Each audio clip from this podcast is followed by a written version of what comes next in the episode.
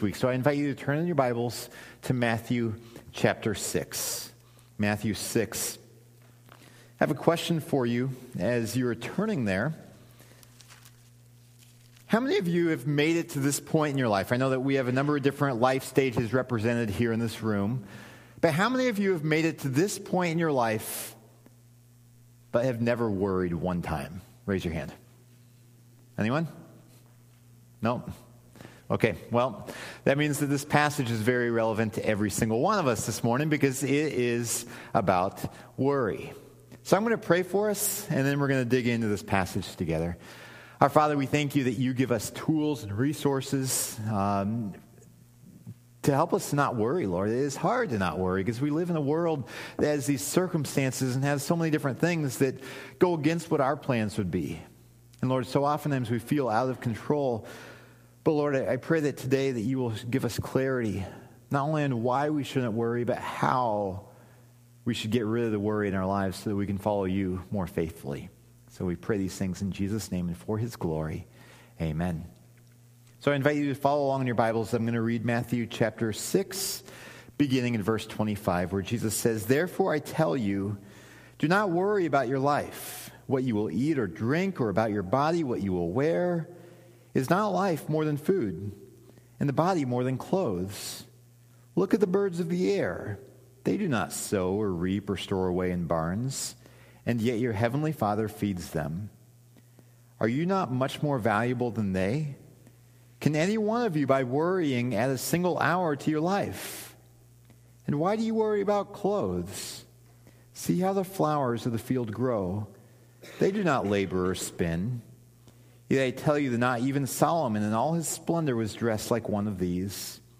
If that is how God clothes the grass of the field, which is here today and tomorrow is thrown into the fire, Will he not much more clothe you, you of little faith? So do not worry, saying, What shall we eat? Or what shall we drink? Or what shall we wear?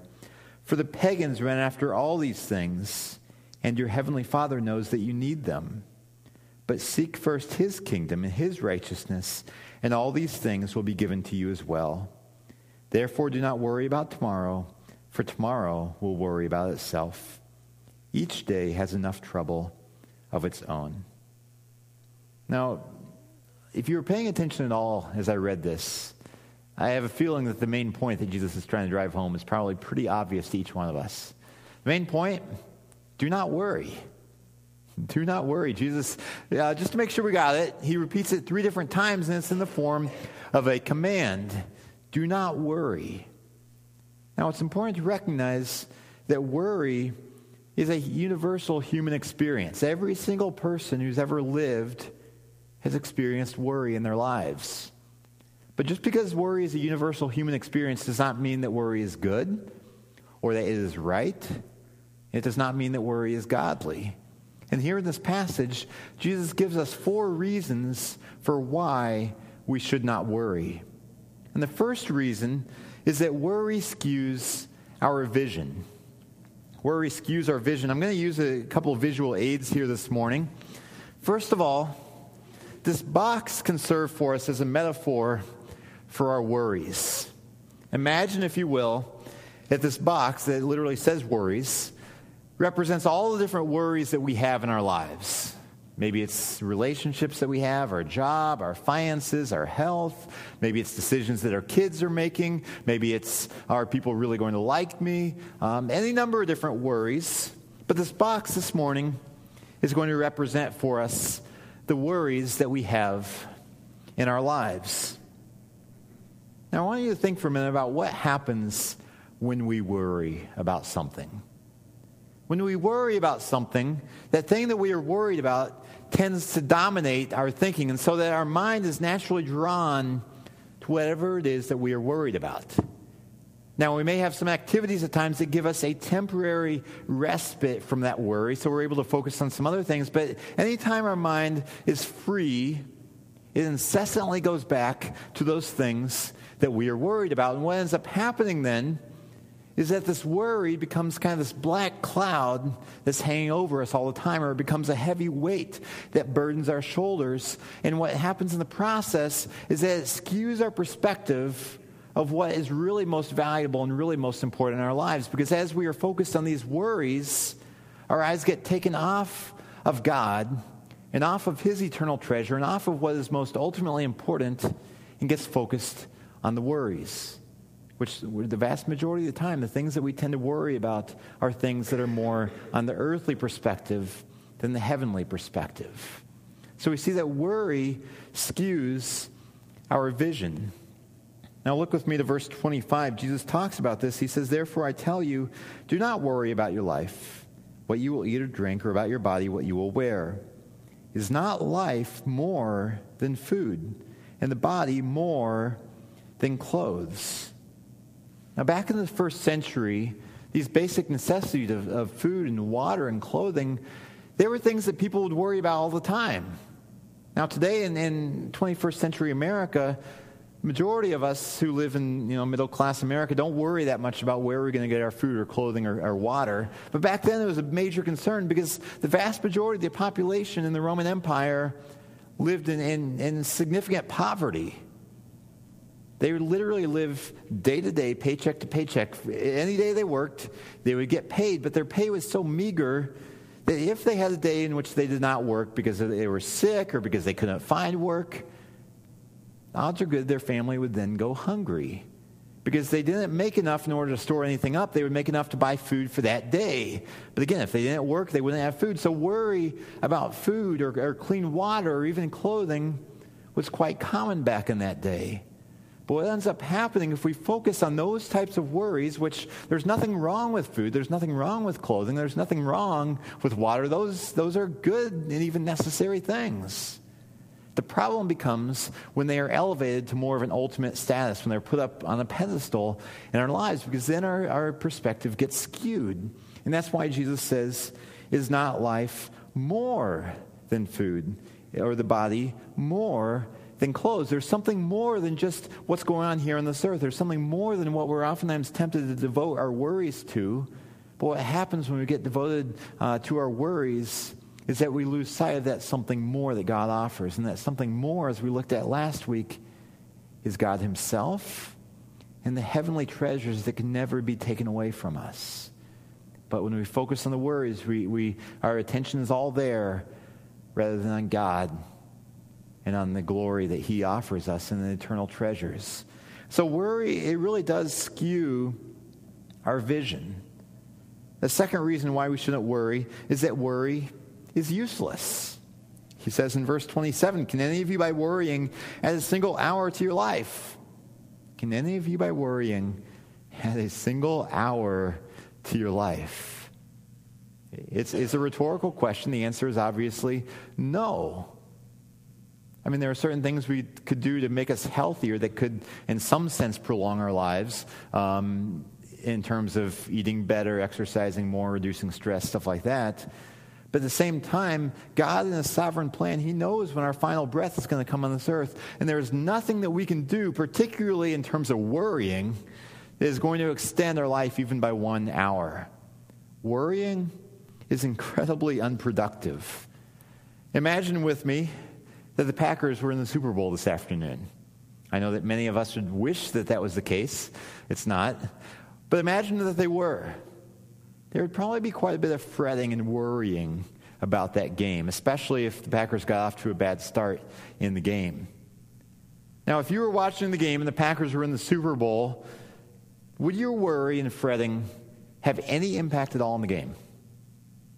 No, none at all. I mean, it's common sense. We know that, that our worrying is not going to affect the course of that game. Yet still, we worry about so many other things in our lives. But we have to recognize worry is not going to save our job. Worry is not going to help pay the bills. Worry is not going to make us pregnant or make us unpregnant if we have an unwanted pregnancy. Worry is not going to make us more popular in the eyes of other people. Worry is not going to help a student miraculously get a better grade in their math class. Worry is incredibly unproductive. And not only is it unproductive, it's actually very unhealthy.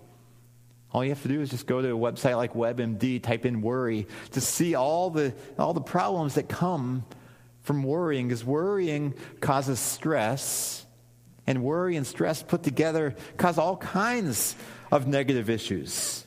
Whether things like insomnia or headaches or heart problems or immune deficiencies, uh, worry can, can negatively affect our relationships because worry and stress make us more irritable, make us more needy, make us more pessimistic. Worry can lead us to forms of escapism that aren't healthy at all, things like overeating or smoking or abuse of alcohol and drugs. Worry, I mean, not only is it useless, it can lead us in a lot of really negative directions. It also consumes a lot of valuable emotional energy that could much better be used somewhere else. Now, if, if I wanted to go on, which I will for one more little thing, worry also can lead to a sense of paralysis, where we get so focused on our worries that it prevents us from really taking positive action steps that could help rectify the issue and resolve it. So worry, I mean, not only it, it skews our vision, it's useless, it's worthless, it, it really leads us in, in really unhealthy directions. On top of this, Jesus is kind of drilling down deeper and deeper here. He says that worry is worldly. Worry is worldly. Look with me to verses 31 and 32. Jesus says, So do not worry, saying, What shall we eat, or what shall we drink, or what shall we wear? For the pagans run after all these things, and your heavenly Father knows that you need them. So Jesus says, you know what? The pagans run after all these other things. And then when, when these things don't work out the way they want them to, they worry.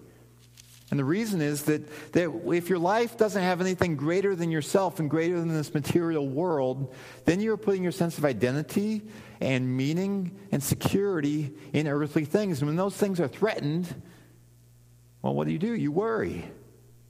But Jesus, throughout the Sermon on the Mount, is making a very clear case that Christians are to live very distinctive lifestyles.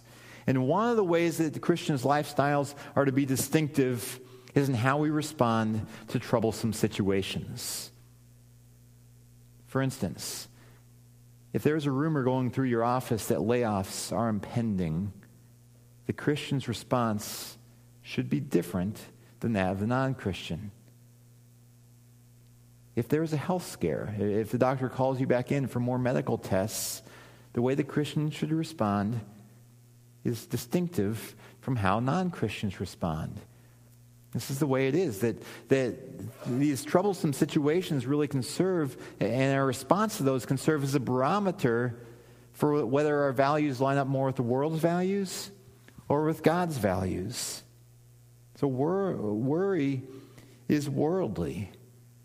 But I think we have a very important question here of okay, what is the cure to worry then? We, we've outlined three reasons why worry is not good. It's not healthy. It doesn't draw us closer to God. But what's the cure? I think there's a temptation when we see something like this to think, well, okay, I just need to work harder. I just need to, to try not to worry. I mean, there's the classic children's book that says, I think I can. I think I can. I think I can. I think I can. And then that little engine that could accomplishes something great through his, his positive thinking and his sheer willpower. We have to recognize willpower can get us a lot of decent things here in this world. But working hard and willpower can never cure anxiety and worry. If anything, if we are trying to exert our willpower in order to get rid of our worries, what ends up happening is that we may compound the problem because through our willpower and our hard work, we're trying to manipulate circumstances even more in order to worry less Instead, we end up worrying more because we realize all the more that we are not in control. And this can be incredibly troublesome and lead to more worry and more anxiety. So, what is the answer? Well, the answer that Jesus points to here is the fourth and ultimate reason for why we shouldn't worry is that God is trustworthy. God is completely, 100%, unfailingly trustworthy. Therefore, rather than worrying, our call is to trust God. Our call is to trust God. Jesus, here in this passage, is really building a case for God's trustworthiness. One of the big things he does through this passage is create an argument that it goes from lesser to greater. I mean, it's a, if you ever take a logic class, you will learn about these types of arguments. From lesser to greater, he points out the birds of the air and the flowers of the field. And he says, Look, God takes care of the birds and the flowers, these lesser parts of God's creation. And if God takes care of them, how much more will he take care of you, humans, the apple of his eye, the, the, the humans who are made in God's own image? If he cares for the lesser things, how much more will he care for the greater things? That is the argument that Jesus is building here, and it shows that God cares for us very, very deeply. That helps us to build trust in him, to see his care for us. Another passage that I think really helps illustrate this, it's, it's kind of like this argument from lesser to greater, but it really turns it on its head, is Romans 8, 31 and 32.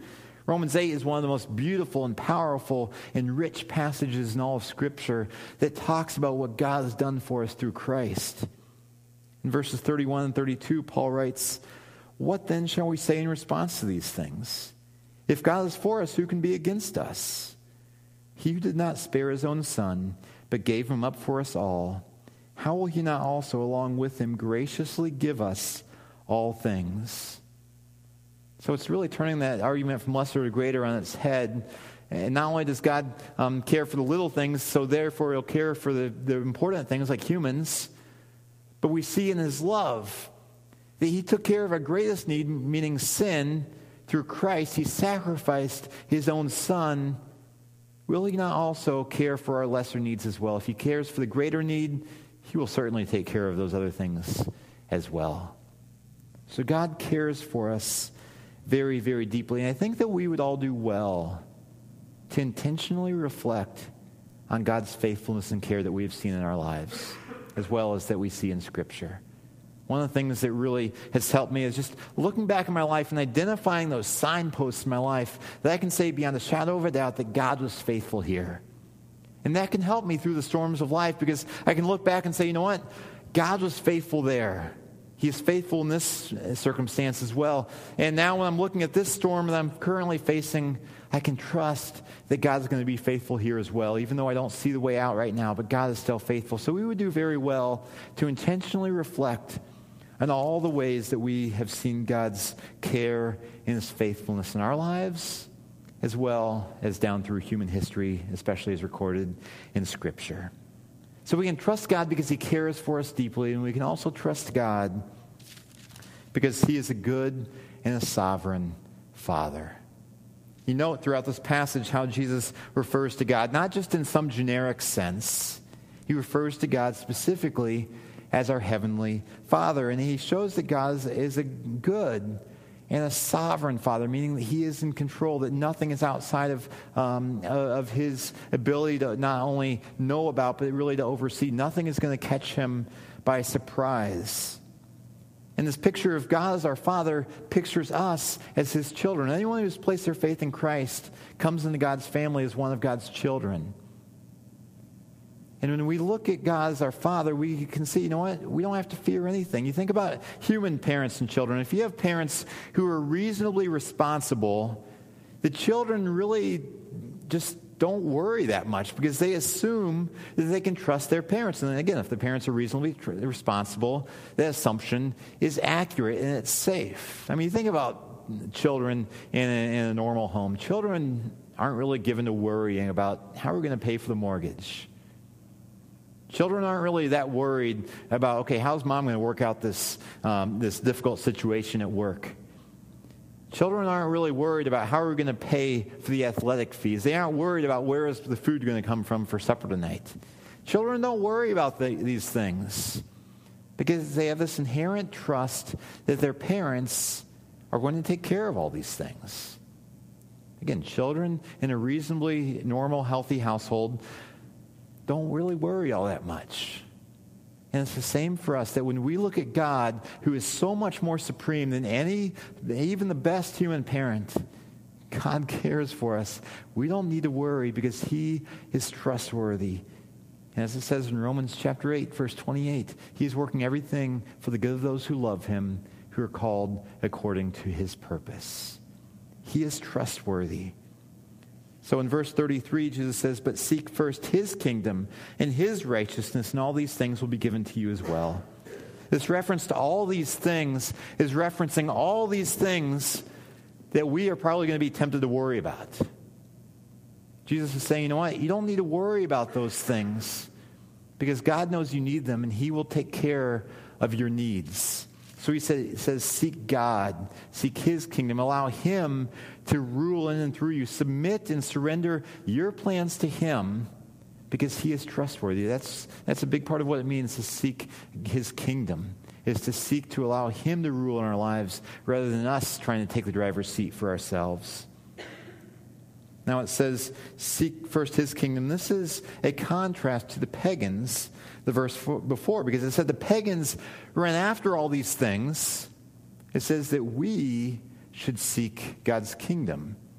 In the original language, it's essentially the same word both times for running and for seeking, although the, the word for running is just a variation that is stronger. I think it refers to how frantic and frenetic we can become if we aren't trusting God as we're seeking out our worries and, and trying to fulfill those things. But Jesus is saying, don't seek after those things. Don't consume yourself with these worries. Instead, instead devote yourself to single minded devotion of following God. So, the secret to releasing anxiety and worry is trusting God. Now, let me point to a couple other passages that, that illustrate this. One is out of 1 Peter chapter 5, verse 7. It says, Cast all of your anxiety on him because he cares for you. It shows again God's tremendous care for us and says, Cast all of our anxiety on him because he cares for you. Let me give you uh, another uh, visual illustration of what this means.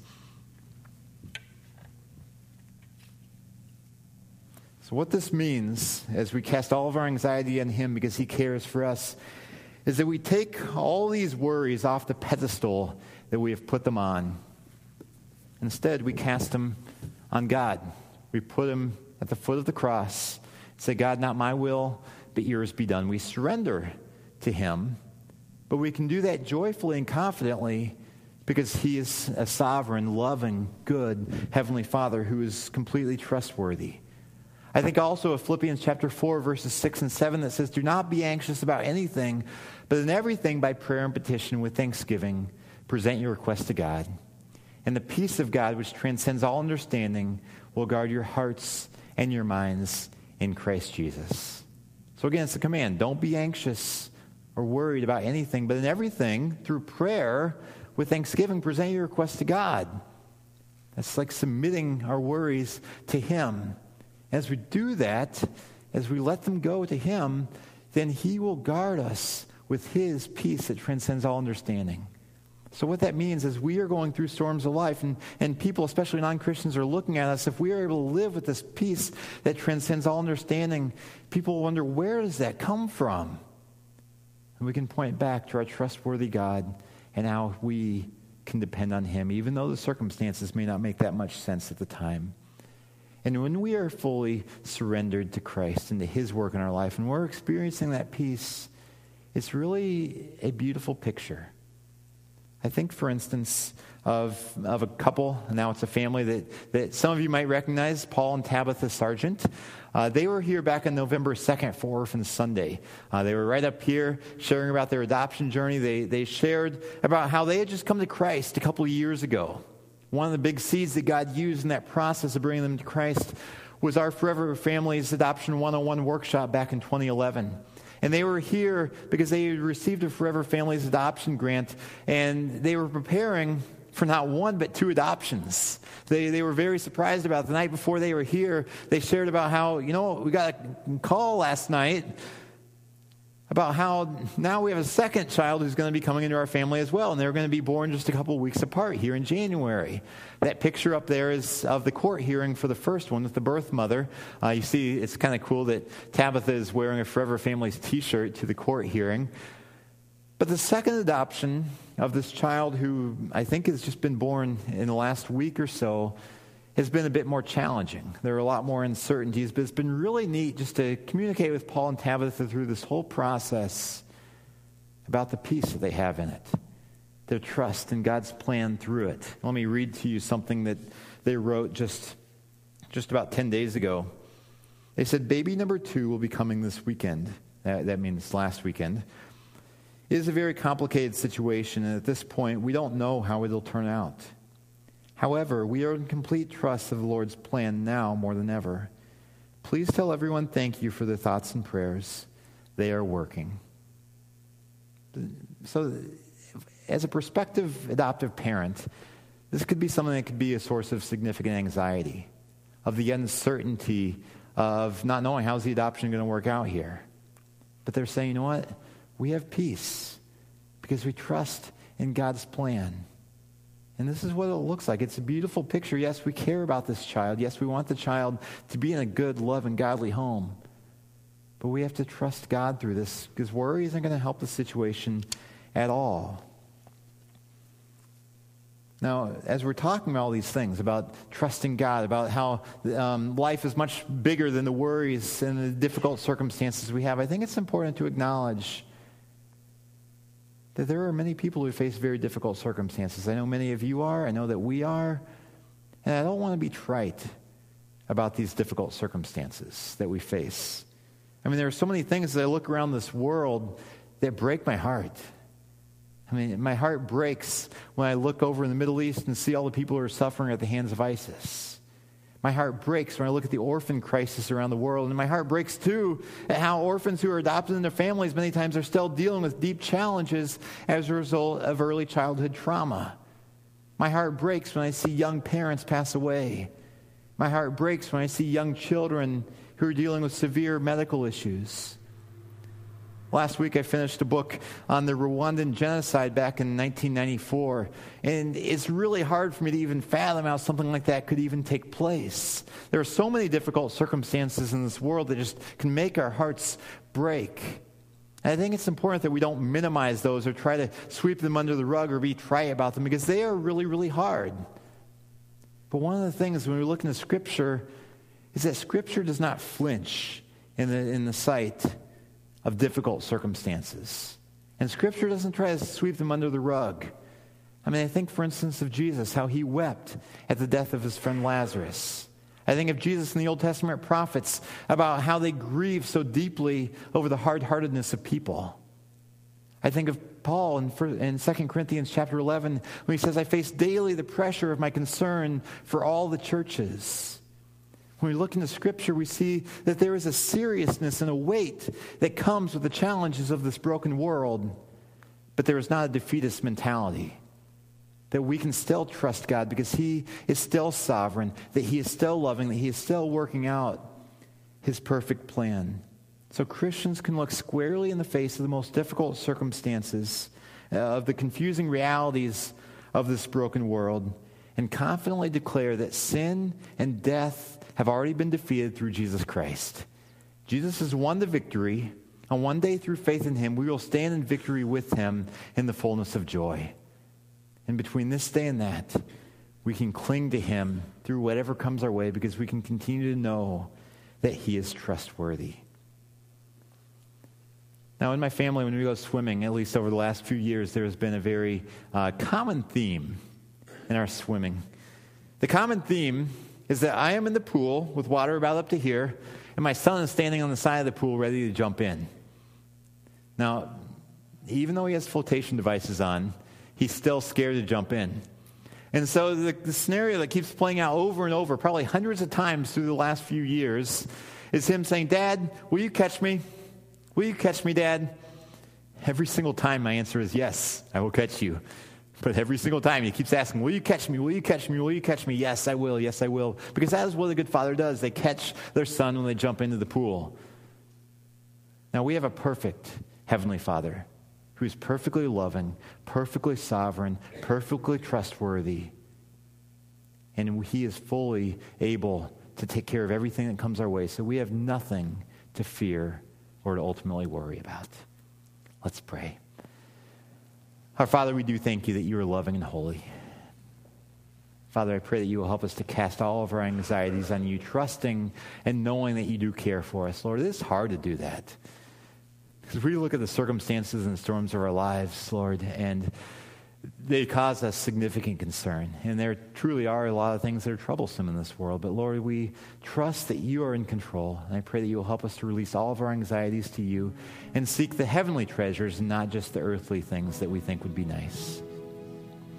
Father, now as we bring back to you a portion of the resources that you've entrusted to us, we bring them to you as stewards and pray that you will use these finances to spread the good news of Jesus Christ around this community around the world so that more and more people can experience the hope and the faith that comes through Christ, knowing Christ. we pray these things in his name.